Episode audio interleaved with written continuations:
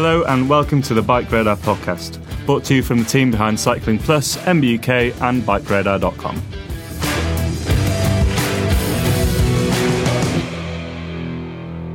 Welcome to another edition of the Bike Radar podcast.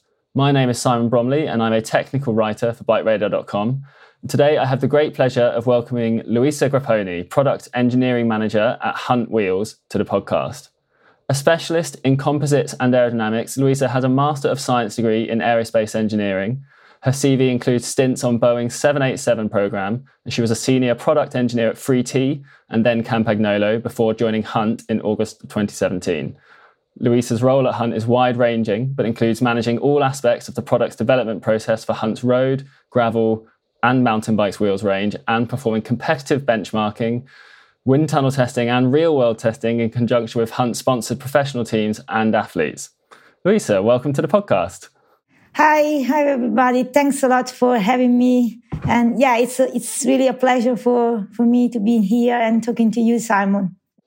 Well, it's a, yeah, it's a real, it's a great pleasure to have you here. And I think, as everyone will have just heard, your kind of um, CV is is pretty incredible. And um, and obviously, you know, in doing my research for this podcast, I understand that you were originally very close to joining the um, European Space Agency. So I, I was wondering how you ended up in cycling instead. Well, yeah, that was long, long time ago now. But yeah, uh, as I said, I uh, I'm an aerospace engineer, and that was my initial start of my career. I was working for an aerospace company uh, in Italy on the 787 programs program, and. Um, I was contacted by a company being um, a subcontractor for the ESA agency, uh, the European one. Um, and they, at that time, they were looking for someone to be part of the team uh, at the Astronaut Center in Cologne, in Germany. And yeah, they were looking for people. Uh, I had uh, a couple of interviews uh, with them in Germany. I spent total, uh, in a total more than two weeks uh, there. And yeah, it was for um, the job would have been being a teacher of um, the astronauts when they have to prepare for their missions. So you know because you can have like all kind of astronauts. They can be technical pilots, uh, chemical, and uh, the job for uh, like uh, the teacher uh, is to prepare them to a, a, specific space mission. And then yeah i had the opportunity to to be there to be like selected for that uh, job. But yeah i was young without experience because it was just six months after my my after i took my degrees and i started to work. So it was probably too early. And yeah, yeah that was yeah almost a, like you know a dream coming through because my dream was you know when i was young yeah i wanted to become an astronaut and that was what was closest to that dream actually. Oh it's amazing. I mean yeah i think i'm sure many children have dreamed of becoming an astronaut but as you say like there's not many people kind of get that close so it's pretty incredible. So how did you then you know how did you transfer from sort of, sort of that and aerospace engineering to into cycling the real the, the thing was that uh, my um, master my specialty specialization was in aerospace probably but my work at that time was in aeronautics. So I was working on the 787 project, uh, doing stress analysis, but that was really what was I didn't want to do uh, again because you know when you finish university, you start to look for a job and you really take the first opportunity that it comes to you. So in reality, I was not really happy of what I was doing. And it was already two years since I started my job at that time. So I was looking for, um, for another job. I had many interviews. All of them were all in the aeronautic uh, sector more than the aerospace.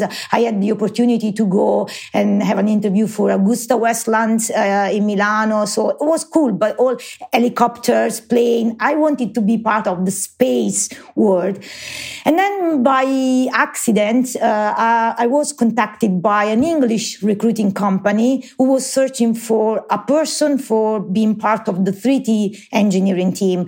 At that time, 3T was renewing everything. They started to uh, reorganize the company. The technical director was English, so he just gave this job to an English recruiting company. And for me, when I got that call, it was, oh, great, I'm moving abroad. That's incredible because this is another thing that I wanted to do. I wanted to work abroad, having an experience abroad. But after a couple of weeks talking with them, they told me, oh, great news, Luisa. They wanted, they want to know you. They want to meet you. Uh, but, and you know, you don't have to go anywhere. You can stay in Italy. I said, oh, well, thank you. That was not really my, and then they told me about the, the cycling industry. You know, when you have this kind of interview at the beginning, they are always very, they don't tell too much. They don't tell what, who is going to be. So, okay, I have to go to the north of Italy because I was from the south. I have to go to Bergamo, working in the for a cycling, having this interview in the cycling industry. Mm, I don't know. I was a bit skeptical at the beginning. But then when I met the team at 3T and I was really, uh, the, the first impression we had both sides was great, you know, in terms of like a human relationship and what they wanted to uh, start to create back from a great name, a great brand like 3T. And then, yeah, I decided to give uh, that uh, to give a chance for that. And I always say that was my the best choice ever because I would I will never go back to any other like uh, sector or industry because it's it's it's great working in the cycling industry. And I, and I believe you are a pretty keen cyclist yourself. Were you a, were you a keen cyclist before you kind of worked in cycling? Um, not really as as much as I do uh, now. I was always I've always been a fan of like cycling. With my dad, I was watching all kind of races. I, I was a supporter of Gianni Bugno was my hero, and we were fighting a friend of mine and me between Bugno and Chiappucci. So that was something like you know it's always been like part of my. Um, but I was not a proper cyclist. You know, when I started to work, uh, was 12 years ago. I was a lot younger, but I, I was not doing cycling as my sport. I was doing other things. I played piano for 12 years. I did um, a few other things, but never cycling. I was cycling with friends just for fun, to, for commuting. But when I started to work for 3T and I started to design components, I, I want to understand first. You know, it was me, the first thing, okay, Luisa, you need to, it's not just a matter of drawing something cool. You need to understand how that works. What's the feeling, you know, that other people will have with your component. When you put hands on, on a handlebar, you sit on a saddle. And so little by little, I was starting to just do more rides, more testing. And yeah, that was like, uh, in a couple of years, I just decided to do the half Ironman race in Italy. So I was like, okay, from almost nothing to too much. Oh, okay. Well, yeah, yeah. As well, uh, and so after that, I suppose, yeah, you worked at 3T for you know, a, a, couple of years, I think. Then you obviously moved on to um, Campagnolo, which is obviously you know a, a very uh, very big name in cycling, and and, and obviously I think you were involved with their kind of composites and their wheels, and then I think you joined Hunt in August of 2007. So I think like you said, you touched on it earlier. You quite wanted to move abroad uh, earlier in your career. And, and, was Hunt that kind of opportunity to move, move, abroad and try out a different culture? Yeah, exactly. This is something that I, I, I told myself. In the end, even if it was, it happened after like 10 years, it, it, happened. So it still was my dream, you know, that I had when I started to work. And the, the Hunt opportunity came again in a, when I was working for, um, in Campagnolo, I started to read about this company in UK, thanks to you guys that were covering them or other, you know, British um, magazine or Line magazine. So you started, I was starting to know about these guys in UK doing things a bit differently, you know. Uh, so I, I thought, well, that could be probably the place to go and bring my uh, experience, my expertise, my knowledge, but also getting from them because it, you always need to pass. You know, it's not, it's never like one side. You need to have two good minds working together, making great things. So I just, yeah, contacted uh, Tom and Peter and we started discussing about opportunities, you know, what we could have done together if that would have been the, the possibility. And in like uh, three, two, three months after our first chat, they called me back and they said, ah, yeah, Lisa, we, we want you. We decided that's the good thing, the right thing to do. So do you want to move soon? I said, well, I need to give a notice period. So I cannot be, it cannot happen soon. And yeah, after like summertime, I just moved to, to Hunt. And it was really when it, it was almost like having a sort of product plan already during the interview. You know, we knew already from where to start, what to do, and what was like what, what would have been the next year of working together? And that was great because they gave me also like a blank um, sheet of do what you want to do. Just talk about let's talk about that. But yeah we we believe in what you are telling us and we do think that that's the right way to go. And it was great Yeah, I think that's really interesting. I mean, that's definitely one of the questions I wanted to ask is kind of like what was the the difference what what is the difference in kind of creative freedom you get at a kind of, you know, relatively smaller company like Hunt compared to working for a very established company and a much bigger company like Campagnolo. As as a kind of engineer, do you have as you say like a blank sheet of paper and you can kind of follow what you want and you're not bound by, you know, existing things? Yeah that's that's probably the main difference. It is not because of people it's just because of the structure. You know you need to go if there is a, a much bigger company with departments and people above you you need to go to your first present the, your idea to a team of people yeah then to your responsible your boss then to the other one. And so i had like five people at least to go through my idea till just get into the, the decision. While in that case, I could decide myself just talking with Tom and Peter. And this is what I wanted to do because I wanted to move from um, position where I was part of an R&D department, which was great. You know, I, I did learn a lot. I wanted to be, to be more part of the decision maker. So that was what made me also think about changing my uh, career and thinking like uh, to, to move and to change because yeah i wanted to be part of the, those decision makers more than just working on something and presenting to other who had to decide if it was okay or not yeah, and I think you know that's really shown. I mean, Hunt as a brand have moved uh, you know, incredibly quickly in the last few years, and you know I imagine that has a lot to do with you. I mean, certainly, you know when Hunt first kind of came onto the scene in Britain, I think they were kind of quite well renowned for making primarily good value carbon wheels. But the it's definitely changing now as in, you know, and obviously with their kind of Hunt's entry into the world tour, I think Hunt is and, and obviously all of the the testing data that Hunt is is you know very notable for releasing. Hunt are really making a name for themselves as a kind of uh, one of the you know the top players in, in aerodynamic wheel sets. Yeah, this is, uh, as you said, they started in that way, which was already good. You know, they, uh, Tom has been in the industry like since more than a decade. So he knew already, um, everything in the industry. So it was quite good to uh, look at the, the trends, the needs of cyclists. But then, yeah, our work together was just to bring something like more than that. So we starting to work on specific product. We, we, which could be very like different and peculiar with a lot of uh, thinking behind a lot of knowledge application in materials or in design. And then little by little you know we're starting to um, improve our even our engineering department. You know we are now more people in the engineering department. We uh, we always had a very good um, uh, expertise and not knowledge dealing with our suppliers in China is in in, in Taiwan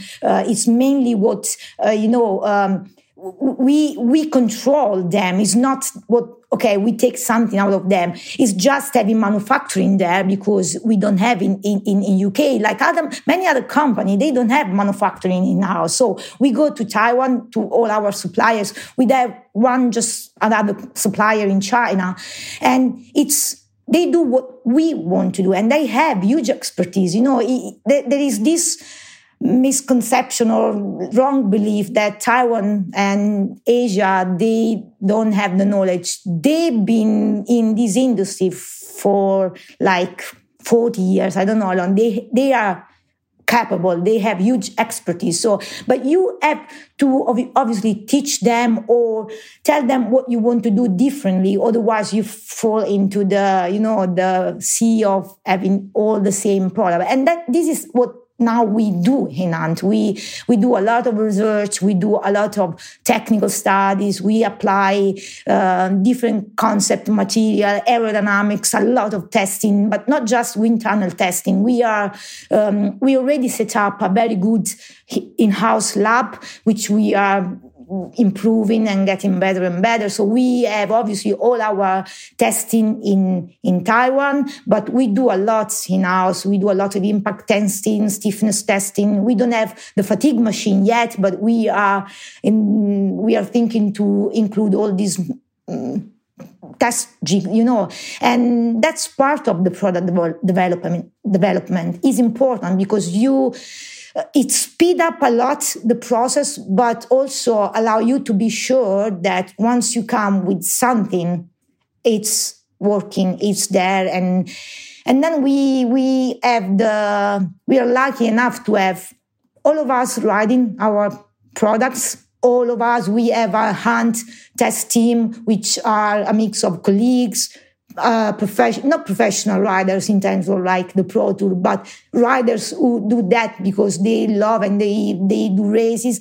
And then from this year, we added Team Qhubeka. We always been doing a great job also with DH the Canyon team has been great in the past year. They helped us a lot in like a product development development as well because they were obviously uh, the one using our wheels because of a sponsorship but we could get a lot of feedback from from them. So uh, we already experienced the being you know in a sort of pro uh, world world but obviously with team Qhubeka the i guess the we are more on under the spotlight i would say now compared to to before. Yeah and i think you know I, I, kind of touched on this a little bit earlier but i think as you say you've kind of in, hunt has always kind of invited the spotlight in a way because your hunt as a brand is very open with its uh, releasing its testing data. And obviously as a, you know from a journalist point of view that that's always really really helpful because you know, every time we get a press release, obviously it always says, well, this is the best wheel, the best tire, you know, the best shoe, the best, but you know, since any wheel, tire, shoe, whatever. So obviously we can't, you know, we can't go to the wind tunnel ourselves all the time and test these things. So we kind of have to say, oh, well, you know, the brand claims. But Hunt has always been very good at providing uh, kind of evidence for their claims. And I wonder, you know, I kind of just from your perspective, why do you think it's important that you back up those claims that you make when I suppose you know not every brand seems to believe that that is important?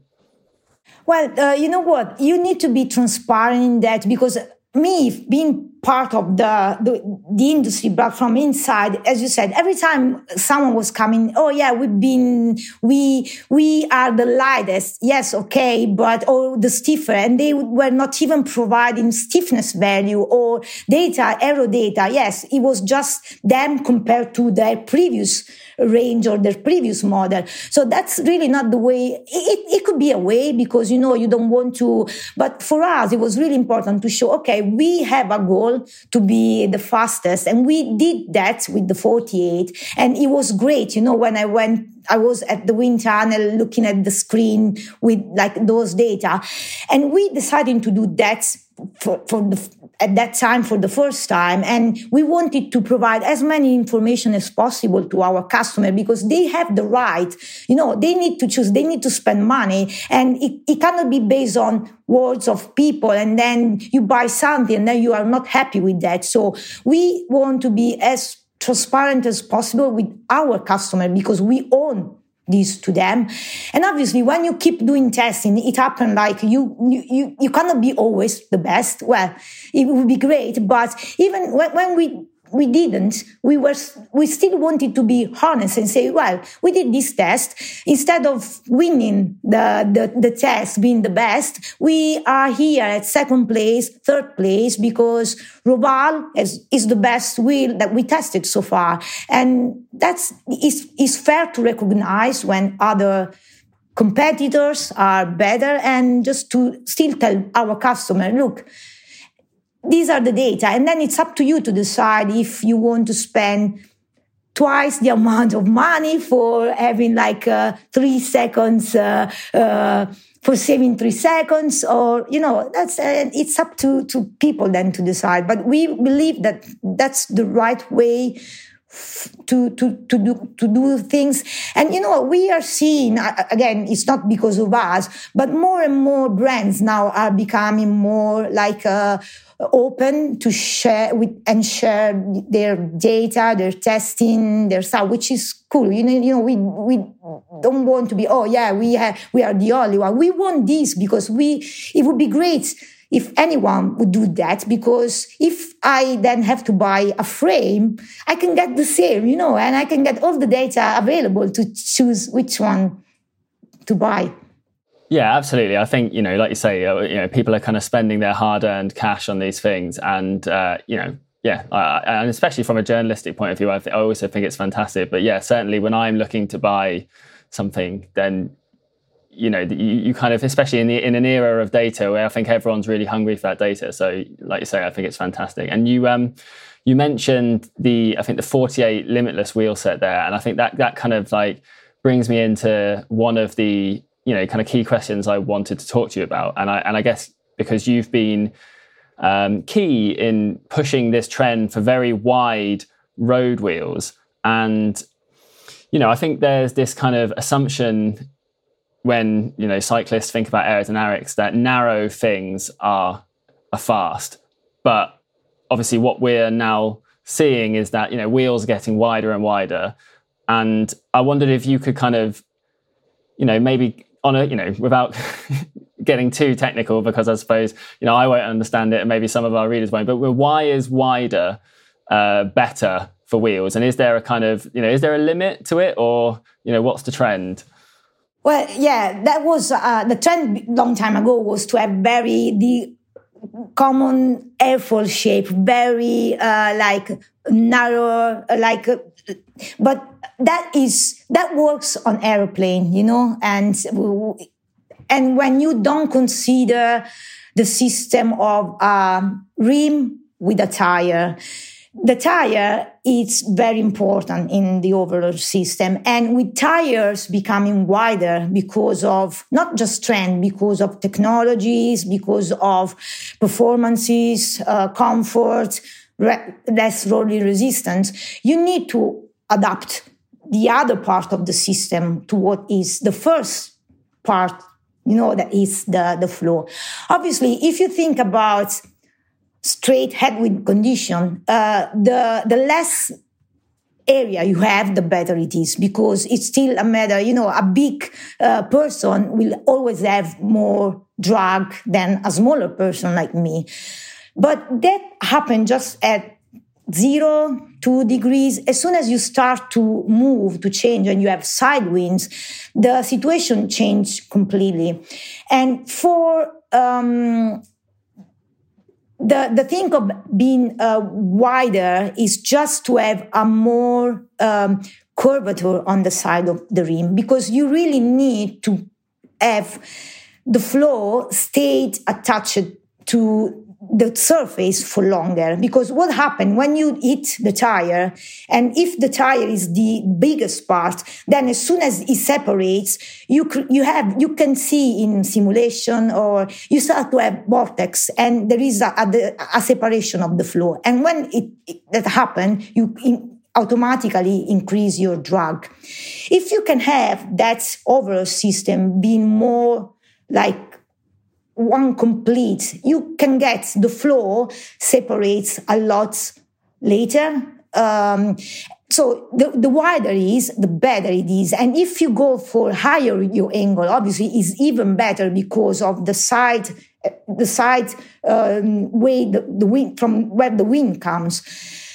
This is true when you consider mid, probably mid-range deep section wheel, like a 48, a 60, it cannot be completely through or always through with very, very deep rim. Because in that case the, the separation will happen anyway earlier. You won't reach the very end of the rim for an 80 millimeter rim. So the separation there would there would be a point where the separation happen anyway even though you don't reach those higher yaw angle. And so probably in, th- in that case, the um, penalty of being wider for frontal condition is um, is more than having the advantage of a more blunt, bulgy profile.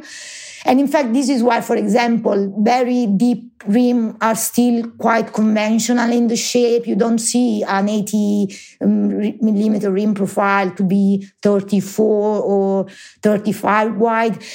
Still, there is a connection which is related to the use. You know, you have um, most of the time a very deep rim is, is used by triathletes or for TT races where frames are different. They are focused on it's a different use, different wind condition. So you have other limitation that you have to consider when you design something for a, another use. But the main reason is just to get to get a separation and a um, turbulence happening later uh, instead than just when you hit the tire. Yeah, and that's really, really fascinating. I, have got an 80 mil wheel behind me for my time trial bike, and, and, you're right that it's like it, it is a kind of it's it's it's 28 millimeters wide, but it is a kind of more conventional profile, as you say.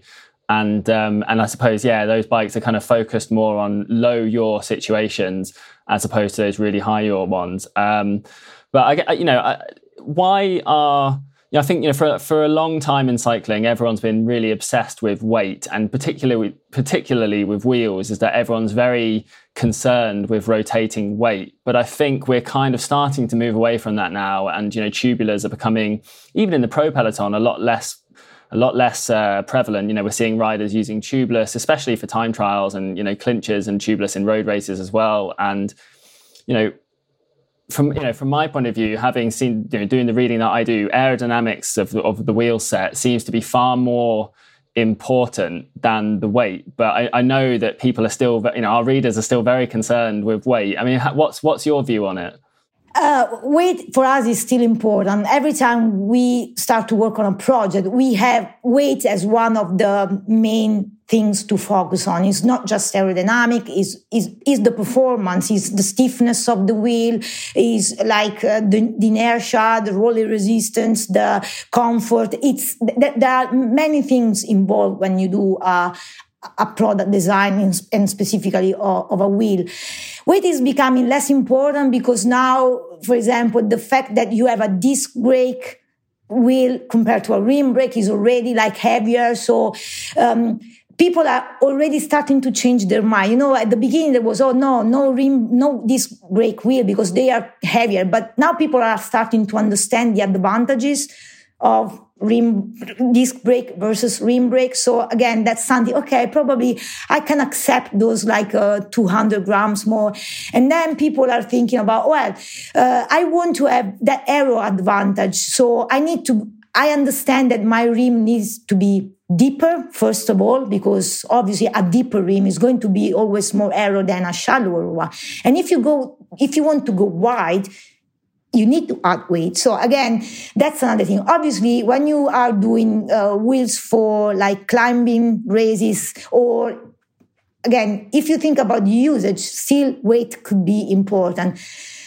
The best thing is just to reach the two, and this is what you, we focus on, and we try always to do the best. But sometimes, for example, for us, most safety is the first thing as well. So if I have to choose in adding like uh, 20 grams or reducing the energy level at which my wheel will break, and then I say, okay, I want to have a heavier rim, but I know that that rim is going to be safe in case there is a terrible crash or it won't crash basically. So that's the thing. But as I said, we always trying to work hard and we we've been thinking about you know specific climbing wheels and now that we have also a team demanding you know we have Pozzovivo in our team now. He's so small and so light. He wants to have light with because for him is the difference. But once again the peloton was used to ride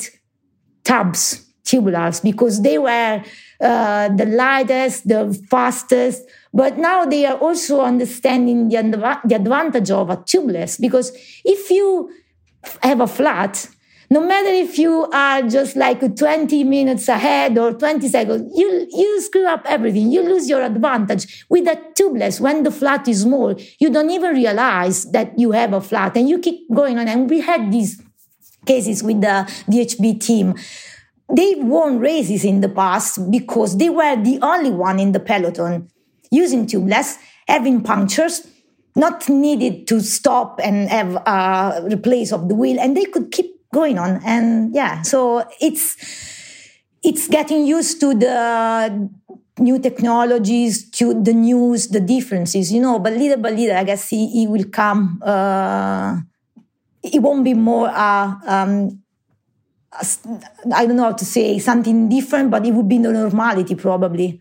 Yeah, I, I, think it's definitely, you know, I think it's definitely the way things are going. And I, I, think for racing as well, in my experience, is that, you know, using very uh, supple, fast tires, you know, you're always worried about that that risk of puncturing, like you say. And and so having a kind of very fast tire that's also tubeless and has the sealant and has the ability to kind of potentially uh, all those small punctures as you're going, you know, I think it's a it's a real game changer for racing. And um, like you say, like any new technology, it's kind of always going to be teething problems and time to adjust. But I, I do think it, it is the way the industry is going, and I think Hunt was definitely on that trend early. So you know, it, it's a, it's yeah, that, that's that's really good. And you mentioned in there the kind of the different challenges between designing for uh, rim brake wheels and disc brake wheels. And actually, you know, we, we kind of, you know, it's we kind of hear this before, and as journalists, we kind of like to say that, well, you know,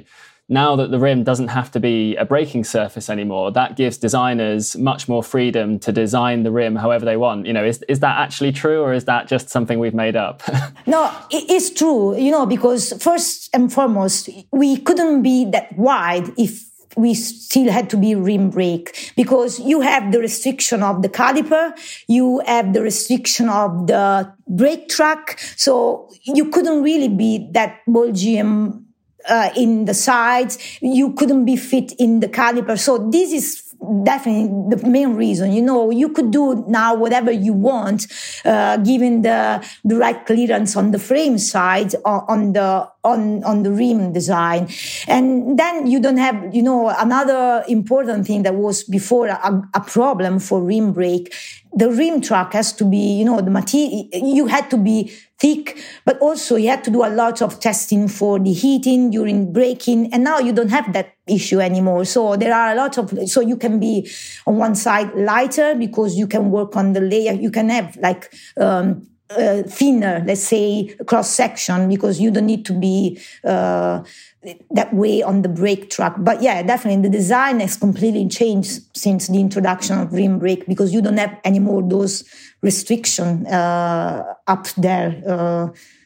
and do, do, you see that kind of being, uh, you know, another kind of further area for development in the next few years as well? Like, we're going to start, you know, uh, I think it, it, whenever anyone talks about you know, reinventing the wheel, of course, people have been saying that for thousands of years, right? And, and, we always kind of think, oh, well, we must have reached the kind of peak of aerodynamic engineering, but presumably there's always more.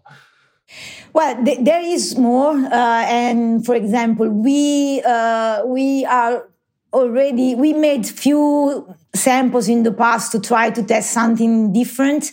Uh, we have never, we have not come to anything yet because, you know, uh, you cannot spend really all your time working on something like crazy and you need to focus also on other things. So that still could be done something on the design definitely the probably the next step is working on material you know for different uh, reasons for performances for uh, you know um, environment um, thinking you know uh, carbon prepreg is uh, is not recyclable so you need to think about something like that so material is probably it, could be the next uh, thing to look at uh, and yeah that's right. It's really fascinating. Yeah, and I, I guess obviously, so you know, I, I, suppose those kind of products or whatever you're making are going to be, as you say, kind of the, the testing will be informed by the feedback from your kind of world tour teams. And I did want to touch on that uh, a little a little bit because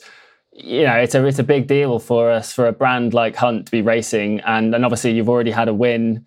Uh, I think uh, Nizzolo got a win earlier this season on on Hunt wheels yeah. for the first time, so that was really good. And and um, you know, I, I, always, I like to follow Victor Campenaerts because he's always yeah. very interesting with the testing. And I and I don't, you know, you might not be able to say, so we can move on quickly if you're not. But I'm pretty sure I saw him riding a Hunt disc wheel at the time trial at Paris Nice yesterday. Yes, it um, is. It, it is, and that's a very special disc wheel as well with a um, a special construction. Uh, it's something that it, it's it's different and uh, we also did um, it's stiff because we did comparison with other uh, brands and it's, it's stiffer.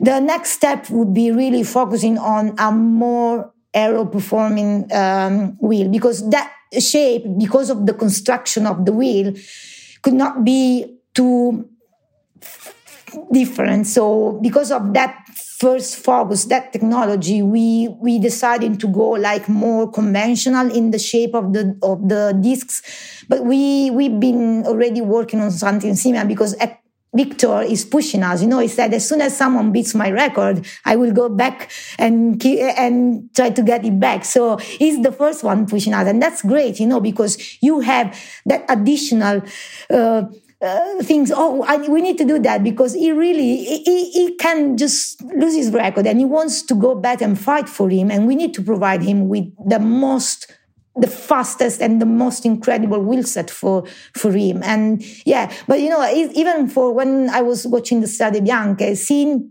the, how many were like four out of ten there in the first 10 it was like it was great you know. And it was something that i already experienced in the past because when I was working for 3T, BMC team at that time had like uh, eight former champion in that team. So for me, it was already incredible. But you, as a fan, as a, you never uh, lose that enthusiasm of, what, of having a champion winning with something that you've been working on. And that's, that's the great this thing, you know, and this is when why I keep saying I will never go back because you will never have this in any other uh, working environment ever. So that's great. Well, that's really good, and I, and I think that's been a really interesting uh, conversation, Luisa. So I'm sure that I mean there are you know there's hundreds more questions I could have asked you, but we've we've we've spoken for nearly 40 minutes now, and I'm sure we'll have to get let the let the listeners get back to whatever they were doing. So um, yeah, we'll we'll leave it there, and it just leaves me to thank you very very much, Luisa, for joining us on the podcast today. It, it, was a pleasure, really. It was. It's always nice. You know, I talk about something that I like, I love, and my passion. So it's always nice to, you know, having these opportunities. So thanks to you very much for having me.